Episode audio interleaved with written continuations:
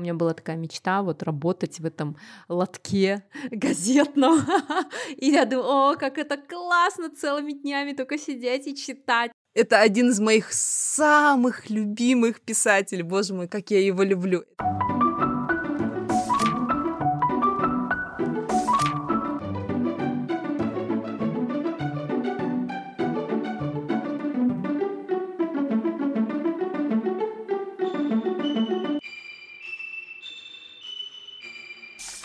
Привет всем читателям, привет всем книголюбам. Это подкаст «Книгометр», а, и меня зовут Марина. Меня зовут Жанна Аргуль. Это подкаст о книгах и читателях в современном мире. Мы сегодня будем рассказывать вам о книгах. Как обычно, как всегда. Уже вечер, понедельник, и мы с Мариной уставшие, и, возможно, сегодня мы будем очень много оговариваться. Да, я вообще предлагаю сделать это самым коротким эпизодом. Сейчас быстро, быстро расскажем, что мы прочитали, и пойдем спать. Давай. Э, Все только ради вас, дорогие наши.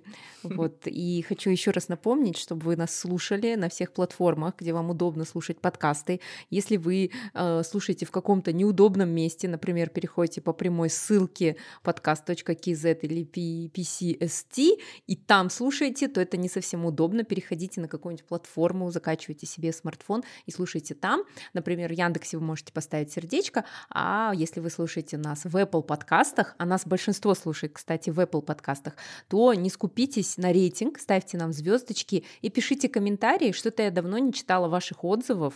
Вот, пишите хотя бы, как вам, где вы, слушаете ли. Мы всегда очень рады, всегда скриним отзывы и друг другу пересылаем, Жанаргуль. Вот. Сегодня этот выпуск выходит при поддержке компании Меломан где установлены наши полки с рекомендованными нашими книгами. И сегодня даже у нас есть комментарий от сотрудников Меломана. Вы знаете, какие они книги читают и чем они заняты во время работы. Сегодня мы с Мариной нацелились на следующий жанр книг, который, я считаю, что в некотором роде не оценен, даже не распространен, и многие не знают о нем. Я сама наткнулась на этот жанр, когда прошлом году купила литературный номер Эсквайра. Это российский журнал, у них выходит лимитированный выпуск с литературными номерами. Весь номер был посвящен этому жанру. Я прям с удивлением прочитала, что этот жанр означает. И даже специально для этого номера российские писатели написали рассказы. Итак, этот жанр — производственный роман, это литературный жанр, где сюжет построен вокруг какой-то деятельности. То есть, если вы журналист, то в этой книге показывают будни журналиста, э, чем он занимается, как его построена работа. И самое интересное, главные герои в книгах раскрываются в первую очередь как профессионалы своего дела.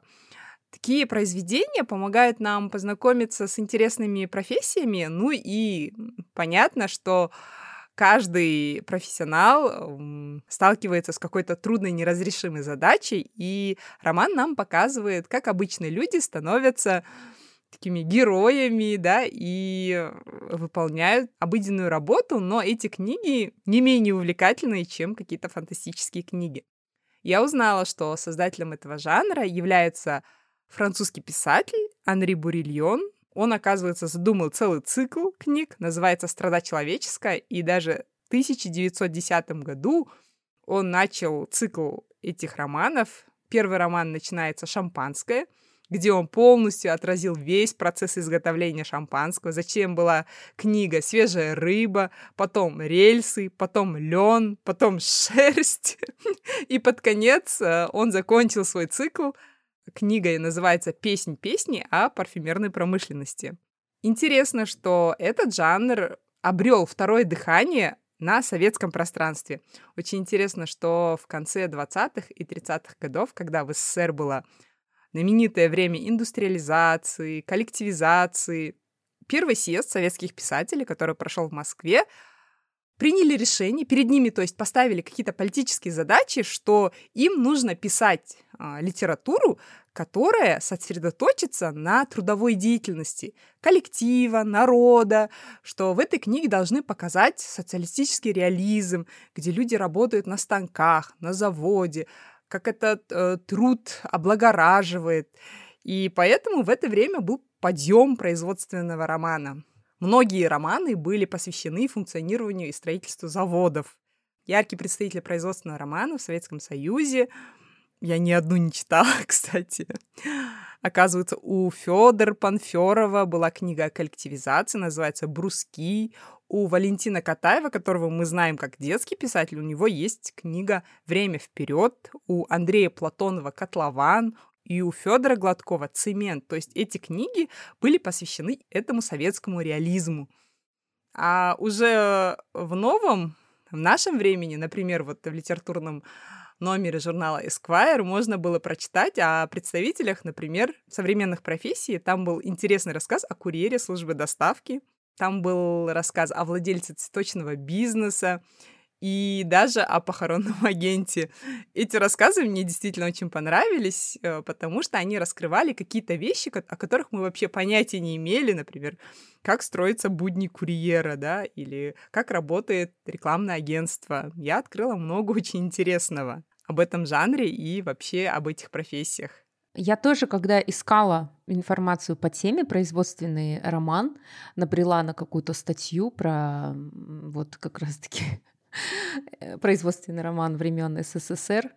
И то, что... И когда прочитала вот этот огромный перечень книг, я поняла, что я ничего из этого не читала. Видимо, мы, мы с тобой все таки немножко припозднились, да, такие поздние детки, которые не читали таких романов.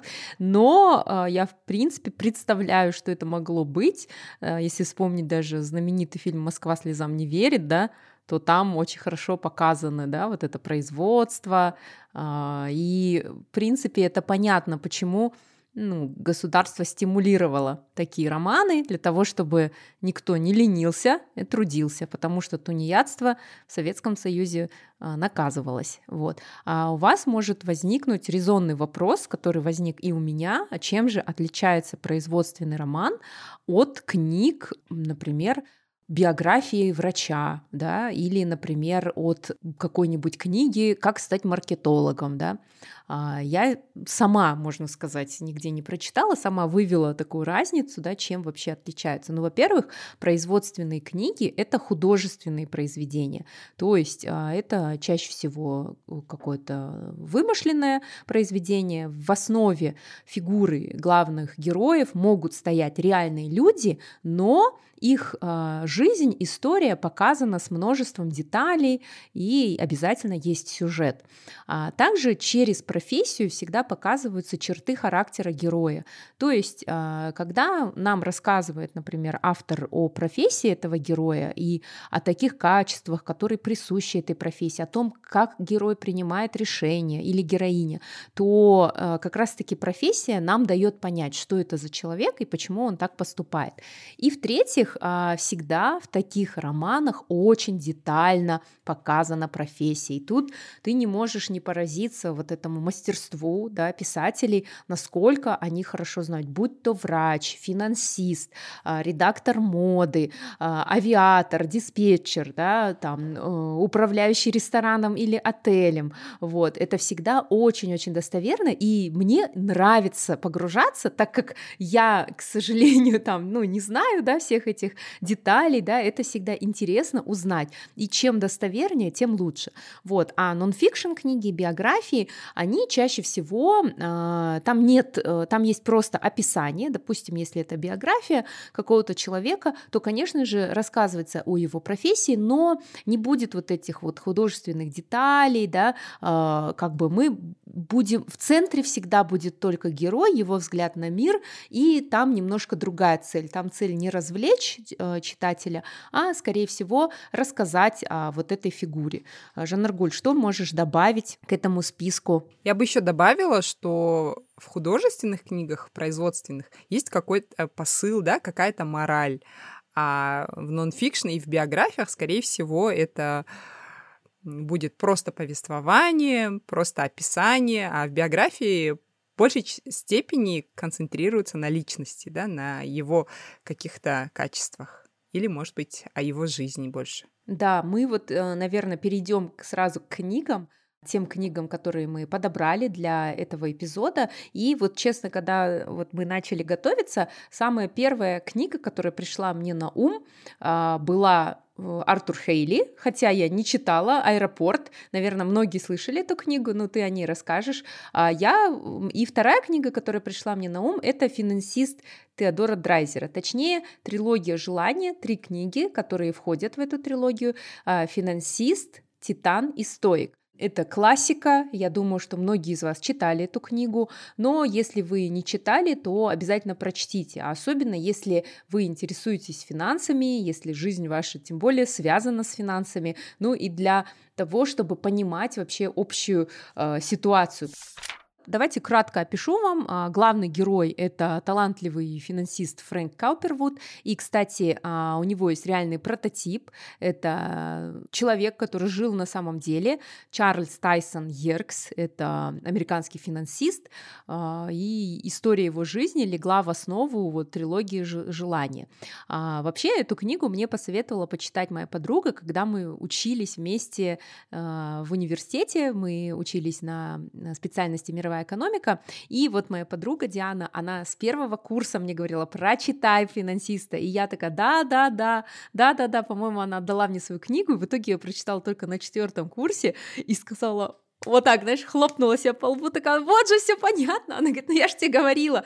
То есть там все понятно, хоть там да, чеки, векселя, да, ну как бы сейчас у нас Apple Pay, да, но в целом система осталась той же, и для лучшего понимания а, советую вам прочитать. Плюс там, конечно же, есть интриги, перипетии, всякие сюжеты, а, какие-то скандалы. Ну, Драйзер пишет э, мастерски, вот, я его обожаю, это из классиков один из моих самых любимых писателей. Поэтому а, тут про жизнь Фрэнка Каупервода, о том, как он почувствовал там чуть ли не с детства, да, в себе вот эту финансовую жилку, и а, начал и спекулировать, и обучаться, и, в общем, там а, любые средства были хороши, плюс у него была бурная личная жизнь, поэтому прочитайте. Я прочитала только «Финансиста», вот, очень много лет назад, и хочу теперь прочитать и дальше.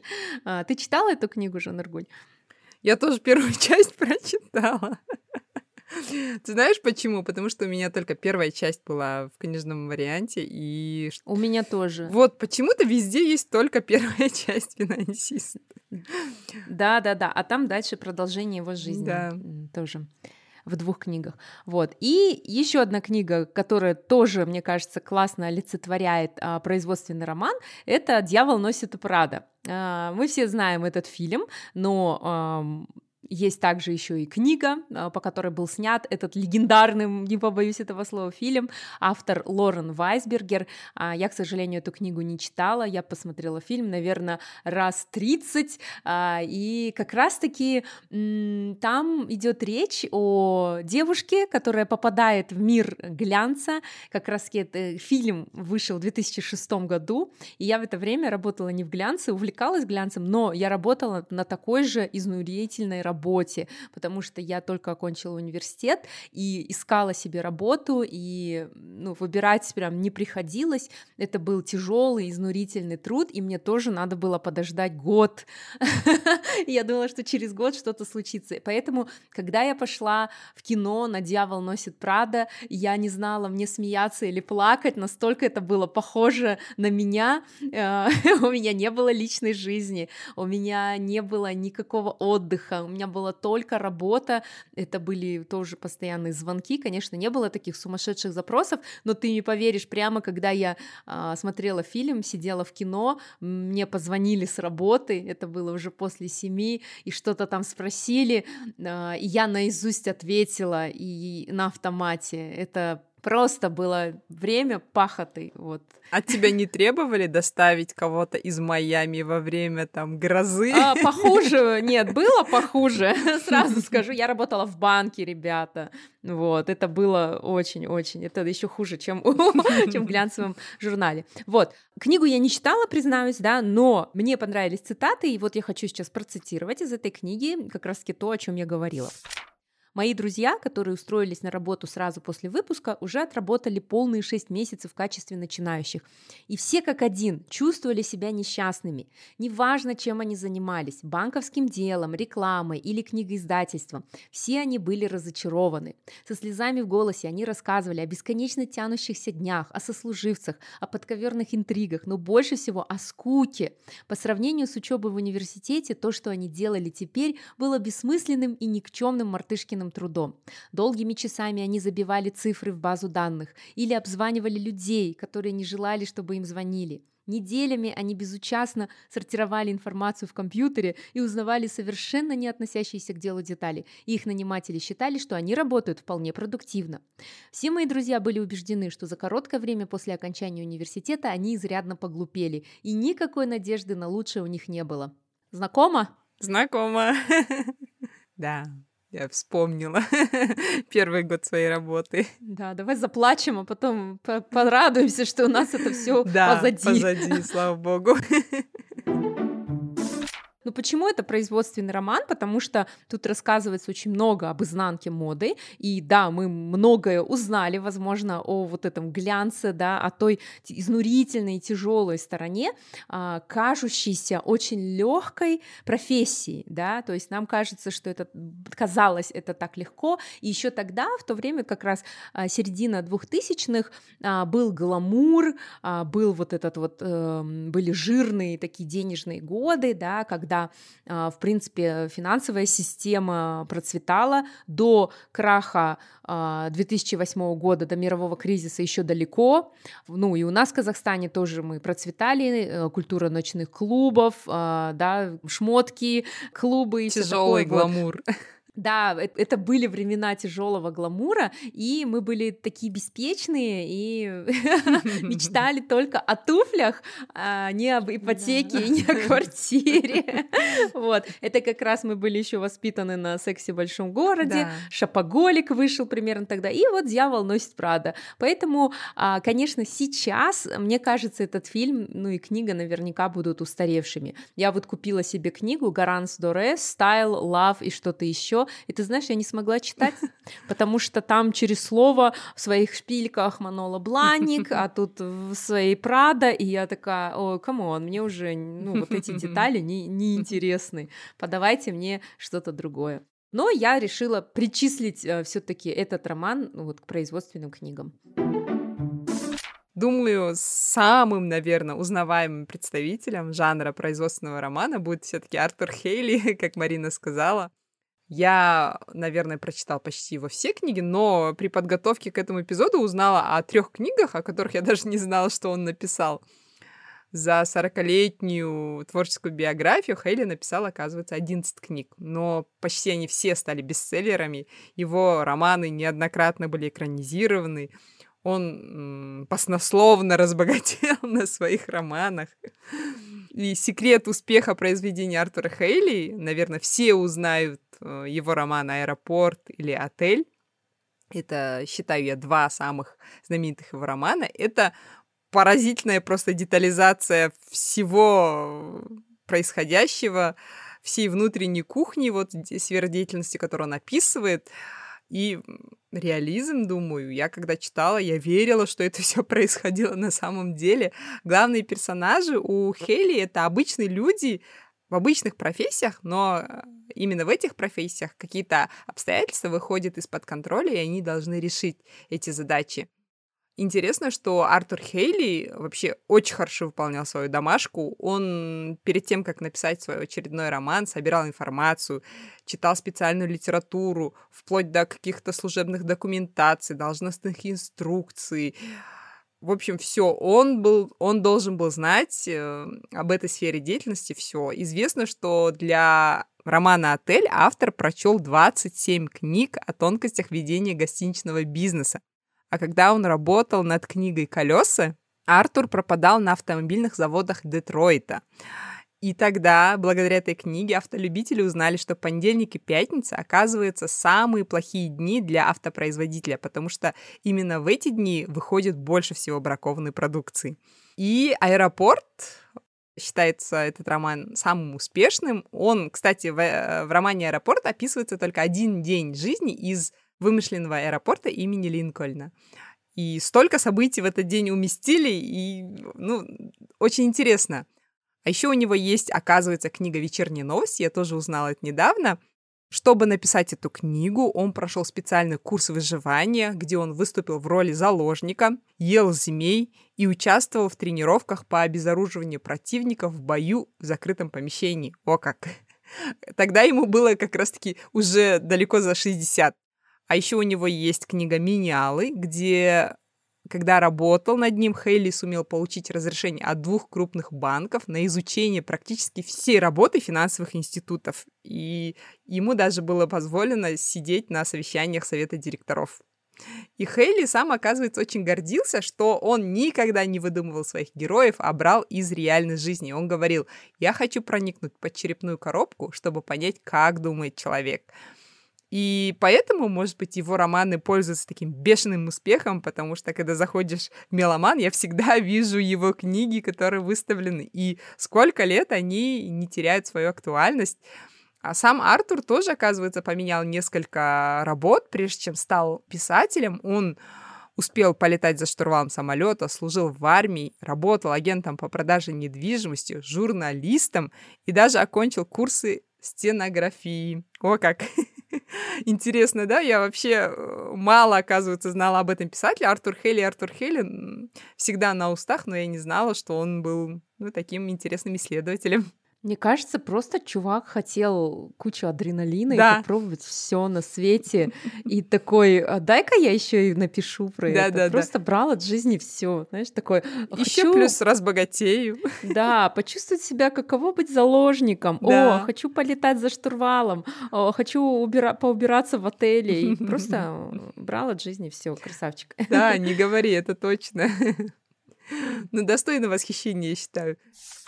Я прочитала как раз-таки книгу «Вечерние новости». О. Я много слышала про аэропорт, угу. а, но не читала. И про отель тоже. И вообще, если вы, ребят, в Google ведете производственный роман или там романы о профессиях, то первым в списке будет наш э, Артур Хейли. А, потому что он, по-моему, написал вот э, про все профессии, ну, про большинство. И э, я читала роман «Вечерние новости», я не подозревала, что это такой толстый роман, в нем более 500 страниц, я, честно говоря, будет там, ну, там 300 и все. В общем, я читала его довольно долго, и это очень увлекательный роман. То есть а, он начинается с репортажа. Как раз-таки нас сразу погружают в профессию. А, происходит экстренная посадка самолета, и тут, знаешь, как будто вот из вот э, книги «Аэропорт», да, как бы такой, как это, спин да, или приквел, или что там такое вот случается, да, и в это время а, служба новостей, корреспонденты едут туда для того, чтобы заснять, и нам показывают, как буквально вот на коленке в таких вот условиях, которые далеки от а, офиса, да, наверное, от каких-то тепличных, работают корреспонденты, оператор, выпускающий редактор, монтажер, как они быстро передают эту информацию в головной офис, пишут репортаж, и дается действительно много нюансов о профессии. А, я сама тоже работала журналистом, правда, не, не на таких событиях, как там крушение, там, не знаю, самолета, экстренная посадка, да, там, вот, но все равно я понимаю, как это важно быстро работать и быстро соображать, и ты действительно, э, ну, в этот момент на таком адреналине, что у тебя нет даже времени на то, чтобы испугаться испугаться или подумать. И особенно, когда команда работает слаженно, это очень круто, это потом вы уже выдыхаете, это потом вы, возможно, уже стрессуете, но в моменте вы понимаете, что вот это моя работа. И вот наверняка поэтому журналистов часто обвиняют в цинизме. И вот в этой открывающей сцене романа это тоже показано. То есть а, самолет приземляется, есть, возможно, жертвы. И сами вот репортеры, да, там выпускающий редактор ловят они себя на мысли, что ну там же, возможно, погибли люди. И и как, но у них нет времени на то, чтобы сочувствовать, потому что и у них есть долг, у них есть работа, если они там оцепенеют, остановятся и начнут плакать, то тогда не выйдет сюжет, а сюжет должен выйти для того, чтобы дать там всему миру или всей Америке, да, увидеть это. И поэтому, а, возможно, да, журналистов считаются такими циниками. А, вот, начинается все с этого, дальше идет вообще такой боевик, то есть у, а, ну ладно, не буду там спойлерить, да, ну то есть там вот просто какие-то боевики, там вот эти заложники, там есть латиноамериканская мафия, картель, там э, свержение правительства, интриги. Все смешали. Да, смешали все, и у меня было ощущение, что я смотрю боевик вот из 90-х, потому что события сменялись, невозможно было оторваться. Я э, прям вот, я, знаешь, каждую минутку читала, каждую свободную минутку читала этот роман, давненько такого не было. Вот, и тут действительно классно, вот еще раз повторюсь, показана профессия вот всех э, журналистов, репортеров, там, э, редакторов. Дается даже много лайфхаков, поэтому если вы интересуетесь профессией, профессии обязательно прочитайте. Вот, например, я вот выписала себе цитаты. «А, Корреспонденту психологически необходимо прикасаться к живым фактам, независимо от того, насколько он владеет их предысторией. То есть это цитата к тому, что если, например, ты сидишь в офисе, ну, в редакции, да, и слышишь, и даже звонишь, да, там, ну, вот собираешь информацию для материала, тебе все равно нужно поехать на место событий, самому все посмотреть, и тогда ты можешь нащупать что-то. Вот. А здесь еще также в этой книге поднимаются морально-этические вопросы.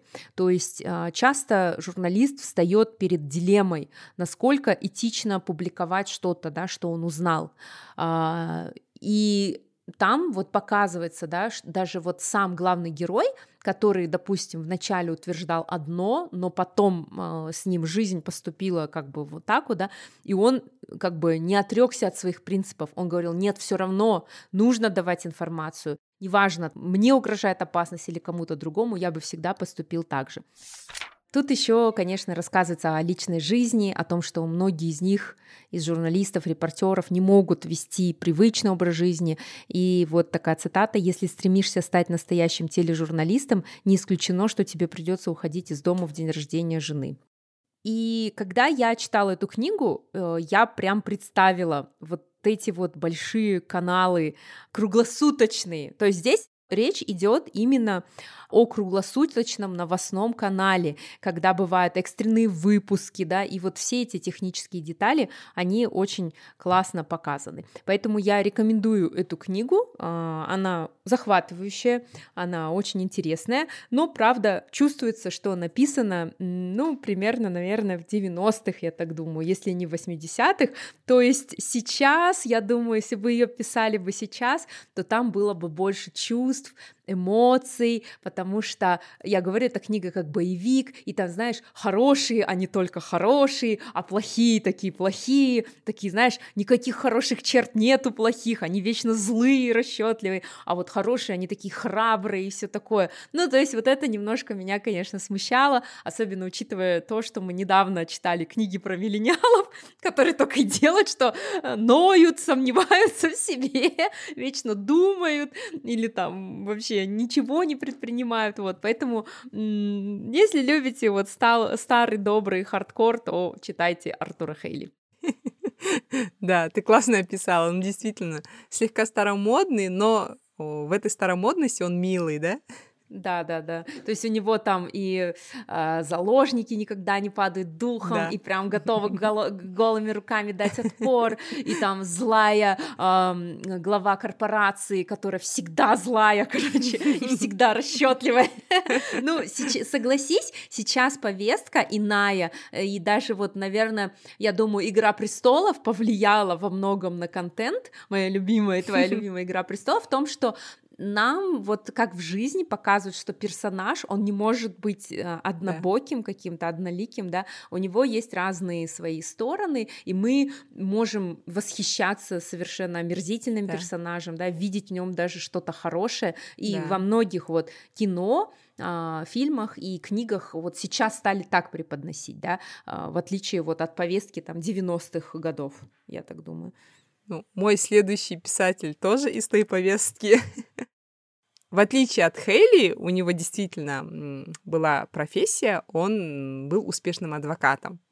И почти всю свое творчество он посвятил э, именно адвокатом, юристом. Это американский писатель Джон Гришем. Он очень известен своими детективными романами. Его даже называют отцом юридических триллеров. О!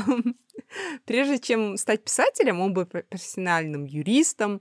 И однажды, изучая материалы очередного дела, он задумался, а что если бы отец пострадавший, там речь шла о девушке, пришел бы и убил бы насильников, которые надругались над э, его дочкой. И он думал, думал, и в голове начал разворачивать этот сюжет.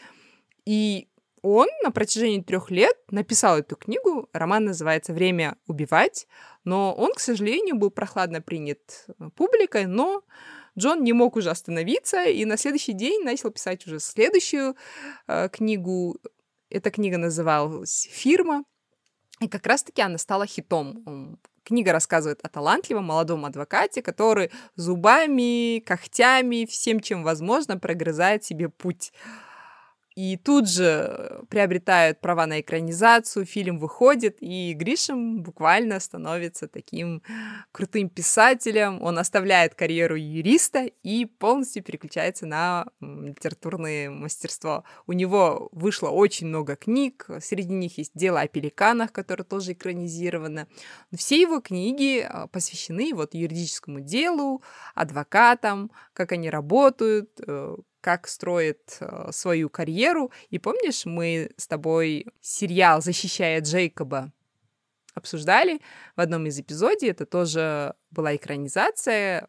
Автор Уильям Линдси, он вот считается таким э, подражателем, да, Гришима, э, его э, коллегой по цеху. Уильям Линдси тоже пишет книги про юристов. И есть знаменитый фильм «Линкольн для адвоката». Это тоже экранизация писателя Майкла Коннелли. Он тоже очень много пишет остросюжетных э, книг именно на тему адвокатов и юристов. Так что если вы юрист, адвокат, то вам, думаю, интересно будут эти книги. Это, знаешь, по большей части такая жвачка для мозга, когда ты хочешь отдохнуть, э, ну и плюс узнать что-то интересное о какой-то профессиональной сфере.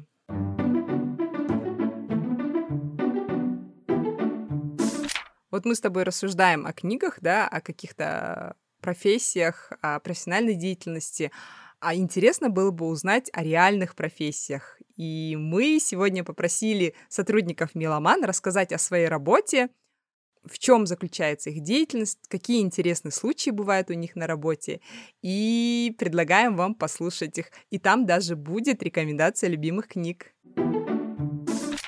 Всем привет, меня зовут Слава, я работаю продавцом-консультантом в сети магазинов Меломан. Приветствую слушателей подкаста «Книгометр». Моя работа заключается в консультации покупателей по книжному отделу. Туда входит от банального «А «подскажите, где это находится» до «а посоветуйте что-нибудь на данную конкретную тематику». Также в мои обязанности входит сортировка поступившего в продажу товара, ну и поддержание порядка в зале. День всегда проходит по-разному, и в первую очередь это зависит от того, рабочий ли это день или же выходной. Вот, например, в рабочий день я просыпаюсь, как все люди, умываюсь, еду на работу, и именно по дороге я и читаю, и основной свой запас знания получаю именно в дороге. Ну, на работе занимаюсь, естественно, своими должностными обязанностями, и по дороге домой я также читаю. Но в выходные я стараюсь отдыхать, так сказать, от э, подобного рода нагрузки и стараюсь не читать от слова совсем. А, так сказать, отдыхаю от любой интеллектуальной нагрузки, если так можно выразиться. А, ну, то есть, как можно сказать, я читаю только в дороге. В работе моей нравится то, что я не считаю это за работу. И работа с детства как-то ассоциировалась с каким-то трудом, ну а в моей работе я просто рассказываю людям о своих знаниях, о своих интересах или хобби. И это сложно назвать работой, то есть я просто занимаюсь любимым делом. Ну а работать с книгами для меня значит, ну, наверное, также заниматься любимым делом. Опять же, как говорил ранее, я, я не работаю, а лишь советую, помогаю людям. А, вот, поэтому Наверное, работать с книгами — это быть эдаким хороном в книжном мире, то есть таким проводником, который подсказывает что-то, ведь каждая книга уникальна, и каждый опыт прочтения тоже уникален и что-то дает. Наверное, и работать с книгами — это быть какой-то мере проводником по вот этим вот мирам разным. Интересные случаи. Ну, наверное, бывали случаи, когда задавали откровенно странные вопросы касательно, например, наличия тех или иных книг. Как, например, приходил однажды покупатель и попросил ему посоветовать что-то между Суньцзы и Палаником. Я, естественно, сразу же растерялся, потому что это был один из моих самых первых рабочих дней. И об обоих этих авторах я знал, но как совместить их в своей голове я как-то представлял слабо. Первым на ум пришел Юкио Мисима, но покупателя это в принципе устроило, и в следующий раз он снова обратился ко мне. И с тех пор это один из моих постоянных покупателей. Возможно, он меня сейчас узнает даже в этом подкасте, но тем не менее, а, до сих пор с ним очень хорошо общаемся и поддерживаем связь. Это наоборот очень забавно, когда некоторые покупатели, вот о забавных случаях, наверное, когда некоторые покупатели приходят к тебе за консультацией, а в дальнейшем становятся твоими друзьями. Кстати говоря о любимой литературе, наверное, нет э, того жанра, в котором бы я наиболее часто читал книги. Тут в этом вопросе намного проще выделить издательства, которых у меня присутствует больше всего. Это в первую очередь АСТ, наверное, как очень такой явный и видный монополист в своей сфере потому что оно выпускает а, очень много, на самом деле, хорошей литературы, на которую мало людей обращают внимание. Из русской современки, вот, например, а, редакция Елены Шубиной, это очень достойное произведение зачастую а, либо там книжная полка Владимира Левенталя, что-нибудь такое. Также люблю какие-нибудь не очень популярные издательства по типу «Гараж», «Адмаргином», «Вак Пресс», ну и тому подобное. А что касается любимых авторов, то, наверное, самое значительное влияние на меня оказал Владимир Сорокин. А, Мамлеев достаточно сильное влияние на меня оказал. Если брать из философии, то это, безусловно, Платон был, Хайдегер в какой-то мере, Мишель Фуко. Ну, на самом деле этих авторов можно перечислять просто до бесконечности, потому что всех книг в мире не перечитать и всех авторов не перечислить. А слушателям подкаста «Книгометр» могу порекомендовать не зацикливаться на рекомендациях людей, которые вам что-либо советуют, а обращать на них, тем не менее, внимание, но не зацикливаться только на рекомендациях. Открывайте для себя книги вслепую. Придите в книжный магазин, обратитесь к консультантам. А, они вам подскажут много хорошей литературы, на которую бы вы никогда в своей жизни не обратили внимания. Послушайте интереснейшие подкасты. Там зачастую обозревают те самые книги, о которых вы могли просто нигде не услышать. Здравствуйте, меня зовут Ян, и я являюсь тренинг-менеджером компании Миломан Марвин. Моя работа заключается в том, то, что э, я обучаю розничный персонал, и только в одном городе Алматы представлено 10 магазинов Меломан Марвин, Enjoy, и наполнение персонала достаточно объемное в 200 и более человек. Также ко всему этому, помимо обучения персонала, а, сюда входит работа с покупателями, посетителями, знание ассортимента, ну и, конечно, я бы сказал, так местами духовное развитие сотрудника, чтобы ему или ей нравилось развиваться и работать в нашей компании.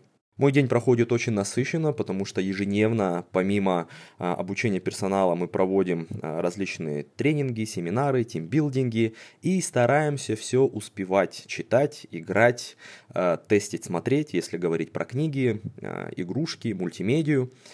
Все товары, которые мы продаем в нашей компании, они имеют уникальную ценность. И чтобы эта ценность была доступна для наших посетителей, все это нужно знать, разбираться и показывать. Моя работа очень увлекательна, потому что, как я и говорил ранее, мы не стоим на месте, мы постоянно развиваемся. Нереально прочитать абсолютно все книги, которые представлены у нас в огромном, колоссальном количестве. Иногда даже бывает приходится э, брать какую-нибудь из книг новинок, читать первые 50, последние 50 страниц, чтобы хотя бы понимать, о чем эта книга.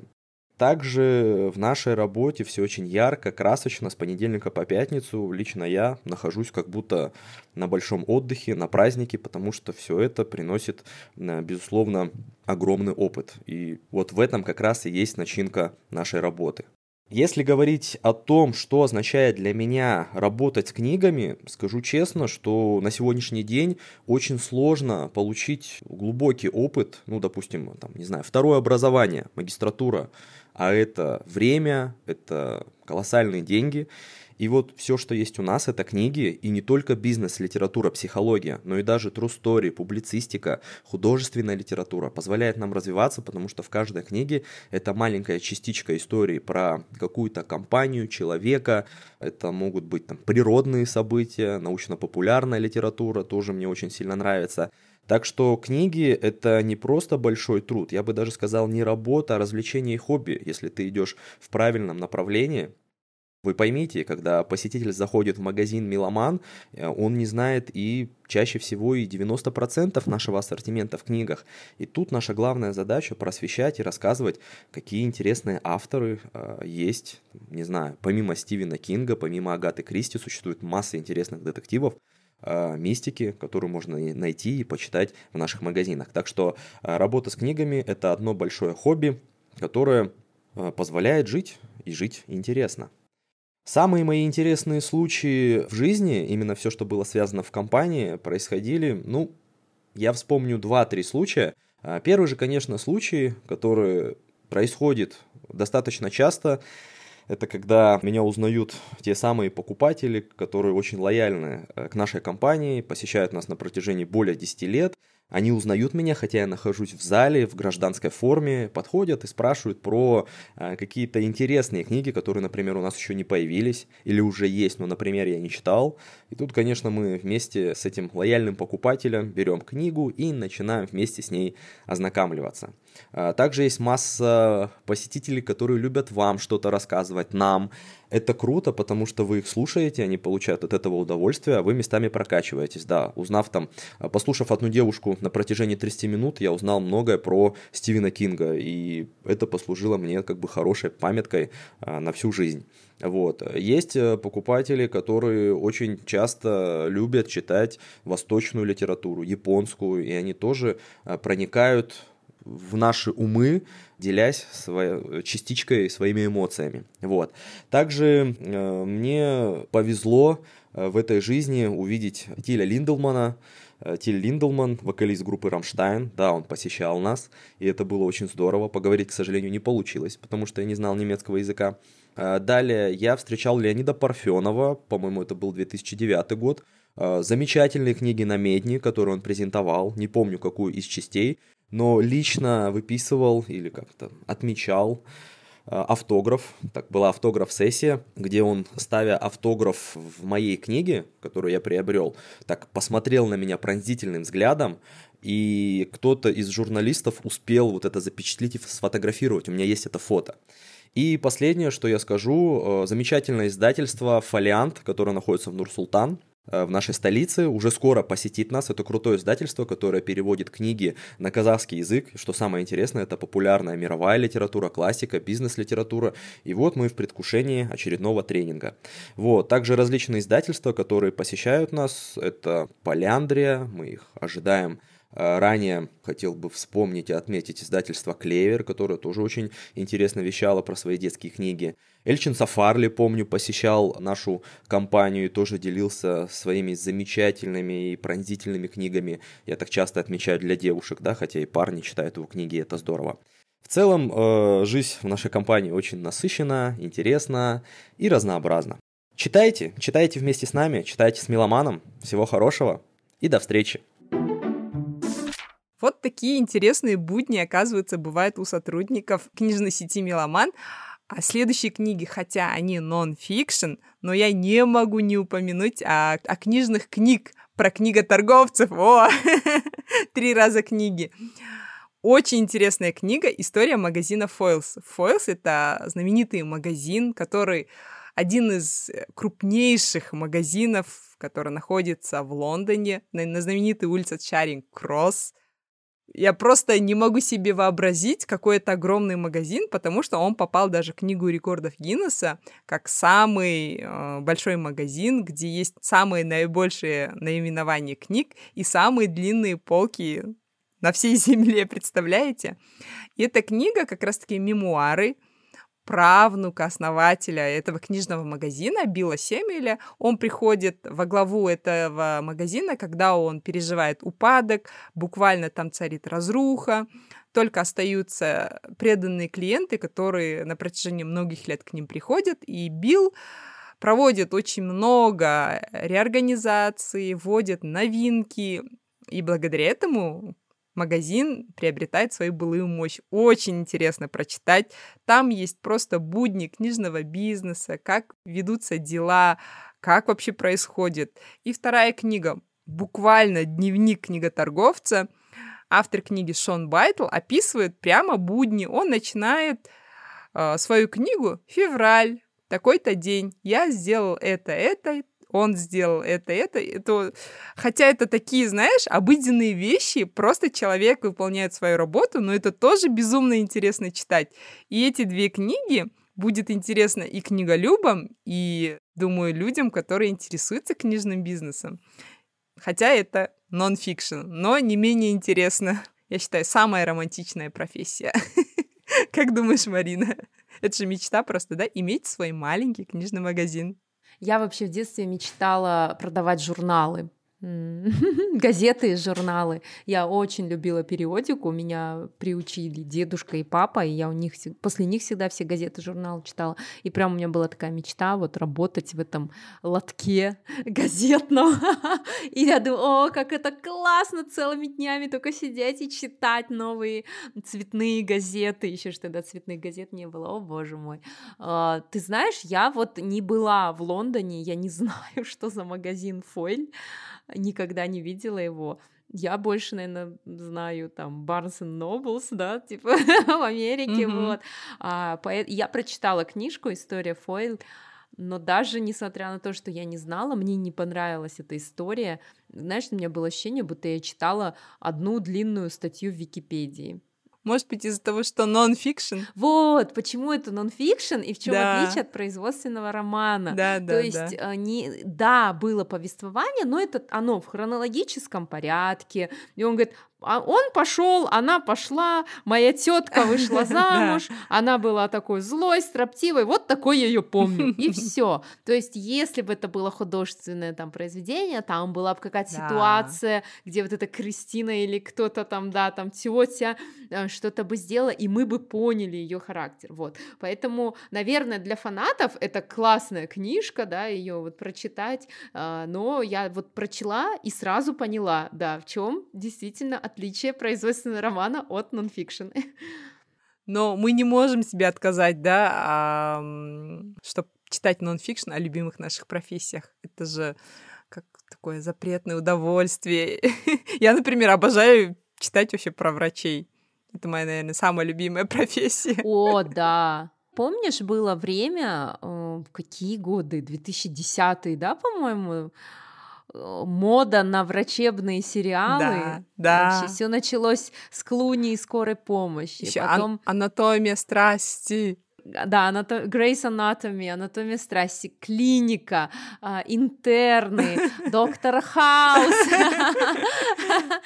Ой, вообще. Слушай, да, точно, это прям, знаешь, какое-то целое направление о том, что сделать врачами такими романтическими какими-то. Да, и эта мода длилась, ну, лет 10, да, наверное. долго. Просто сейчас уже нет этого, угу. такой прям э, большой романтизации профессии, немножко вот уступило, ну, немножко так ушло на задний план. Сейчас, мне кажется, знаешь, больше исторические какие-то фэнтези, да, вот из-за «Игры престолов». Вот что думаешь по трендам?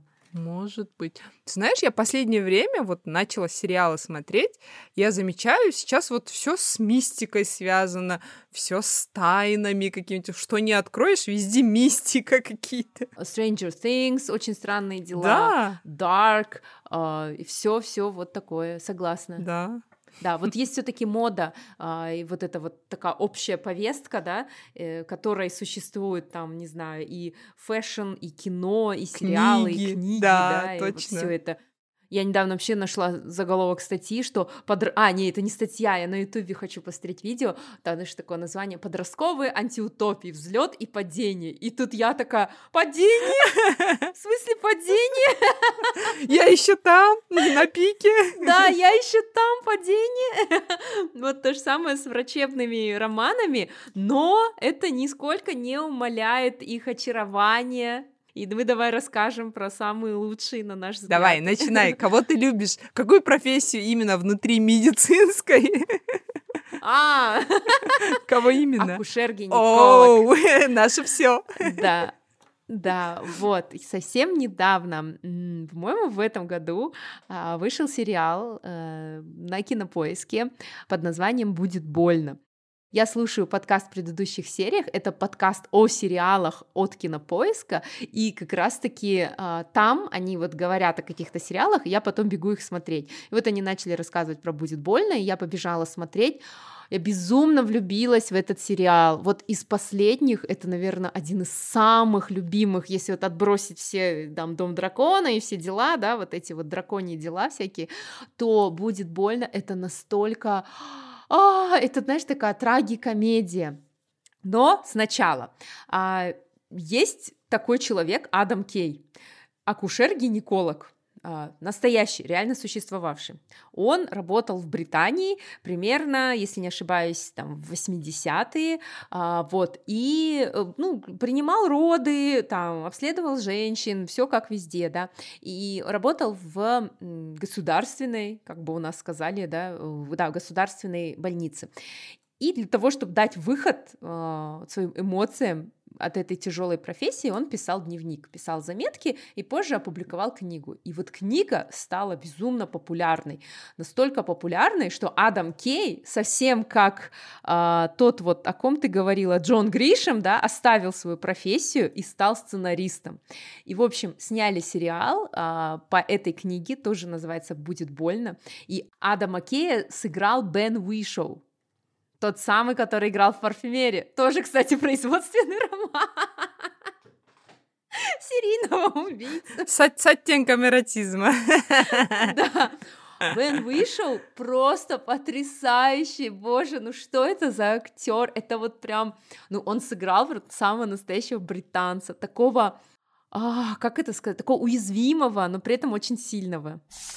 Чем очарование сериала? На самом деле это мини-сериал, там, по-моему, 8 серий, и Тут нет э, такого, что главный герой это супергерой, что он какой-то особенный, как доктор Хаус, который такой циник, разочарованный в жизни, такой весь, но при этом гений, да? Нет, Адам Кей это обычный врач вообще, причем очень низкого ранга, и каждая серия это его будни, и там не происходит никаких супердиагнозов, каких-то там, не знаю, каких-то историй, да, но при этом ты не можешь оторваться, потому что ты настолько прилип а, к экрану, и ты как будто бы там, в этой больнице.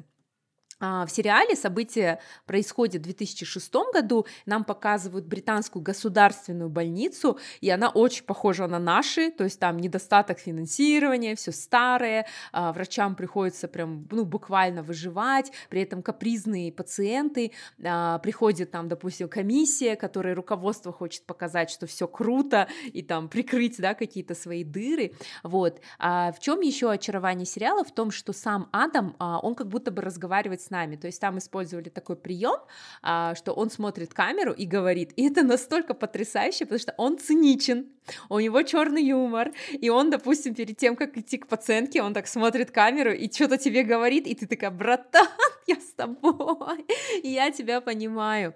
А, этот сериал, он еще и грустный, то есть очень много было моментов, где прям наворачивались слезы, а, и конечно, там заканчивается тоже, ну, не сказала бы, что таким хэппи то есть как вот жизнь идет, так вот она и продолжается. Но ты понимаешь, что действительно это супергерой, то есть под а, вот этой униформой а, врача скрываются супергерои, и мне кажется, особенно вот после пандемии это очень актуально, когда действительно хотя бы на немногое время стали ценить труд врачей, и надо, чтобы ребят его всегда ценили, не надо забывать, не грубите, не хамите никогда врачам, потому что без них вообще мы, наше общество не выживет. Всегда будьте благодарны врачам.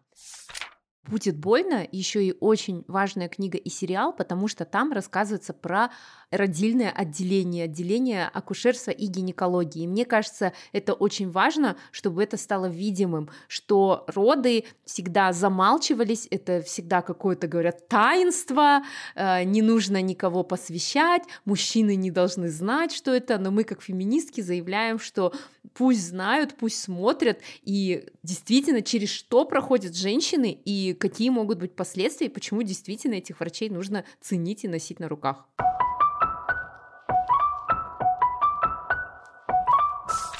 Книгу я не читала, но очень хочу, потому что если сериал настолько крутой, да, и я вот читала отзывы, что передали, прям, знаешь, дух передали, то я думаю, что книга тоже отличная. У тебя будет отличная возможность, потому что мы с Мариной, пользуясь своим случаем, сделали О, подборку медицинских нон-фикшн книг, и на них будет в Меломане акция 2 плюс 1. Ребята, не благодарите, любители всех медицинских нон-фикшн.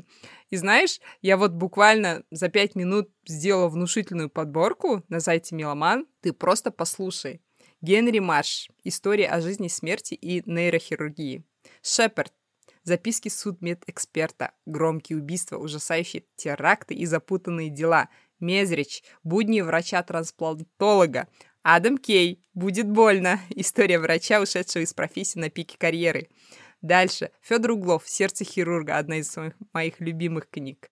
Уэстеби. Хрупкие жизни. Истории кардиохирурга. Месснер. Копельштеттер. Я надеюсь, правильно прочитала. Записки неонатолога. Джан Диал. История нейрохирурга. Ты представляешь, Марина, что можно накупить себе по нашей акции?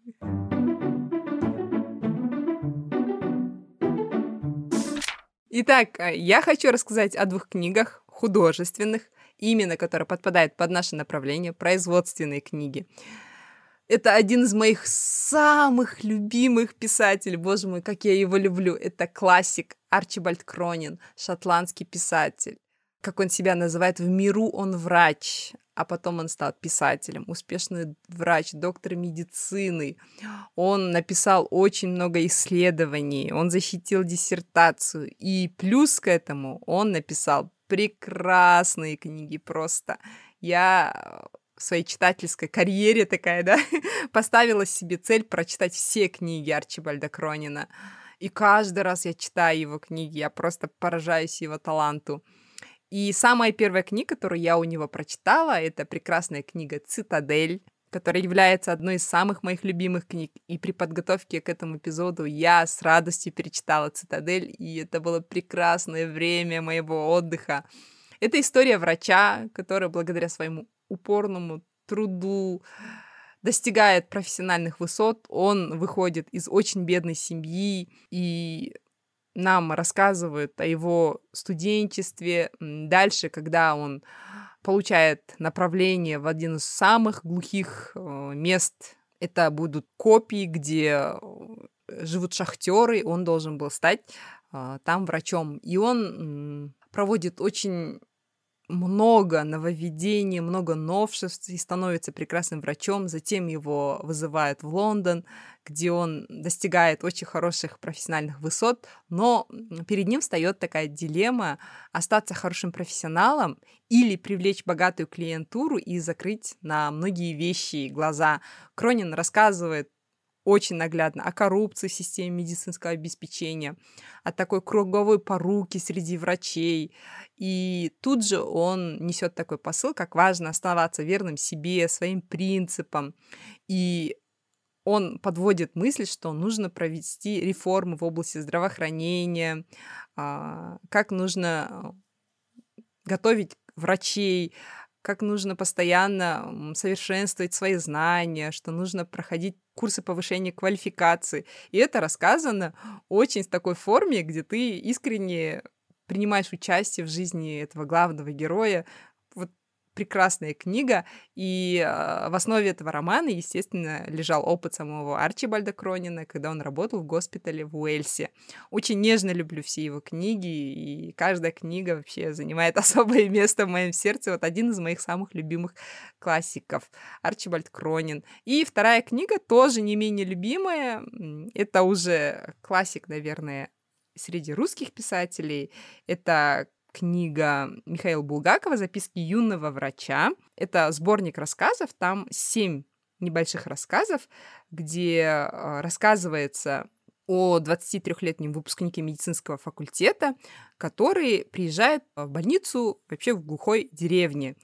Он такой, знаешь, приезжает наполненный каким-то романтизмом своей профессии, он искренне хочет всем помочь, но приезжает и видит вот это покосившееся какой-то сарай вместо больницы, где нет нормальных условий, где медсестра очень грубая, пугает его.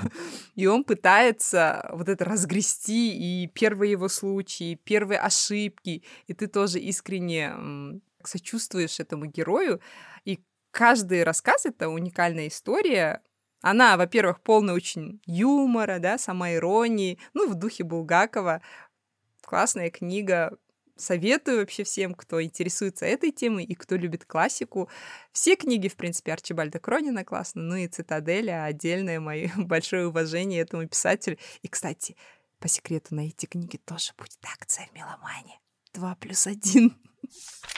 Ну что ж, я думаю, мы охватили огромное количество производственных романов, так, чтобы вам было из чего выбрать. И если вы живете в Алматы или в Астане, то вы сможете купить э, книги с нашей подборки. Конечно же, их намного больше, чем те, о которых мы рассказали. А, и действует акция покупаете две книги и одну берете за один тенге. Все подробности будут в описании к этому эпизоду. И мы заканчиваем наш полночный выпуск, да, из своих гардеробных с Мариной. Только ради вас записали этот эпизод. Мы с Мариной. И сегодня мы прочитали ни много ни мало, целых 30 сантиметров производственных книг.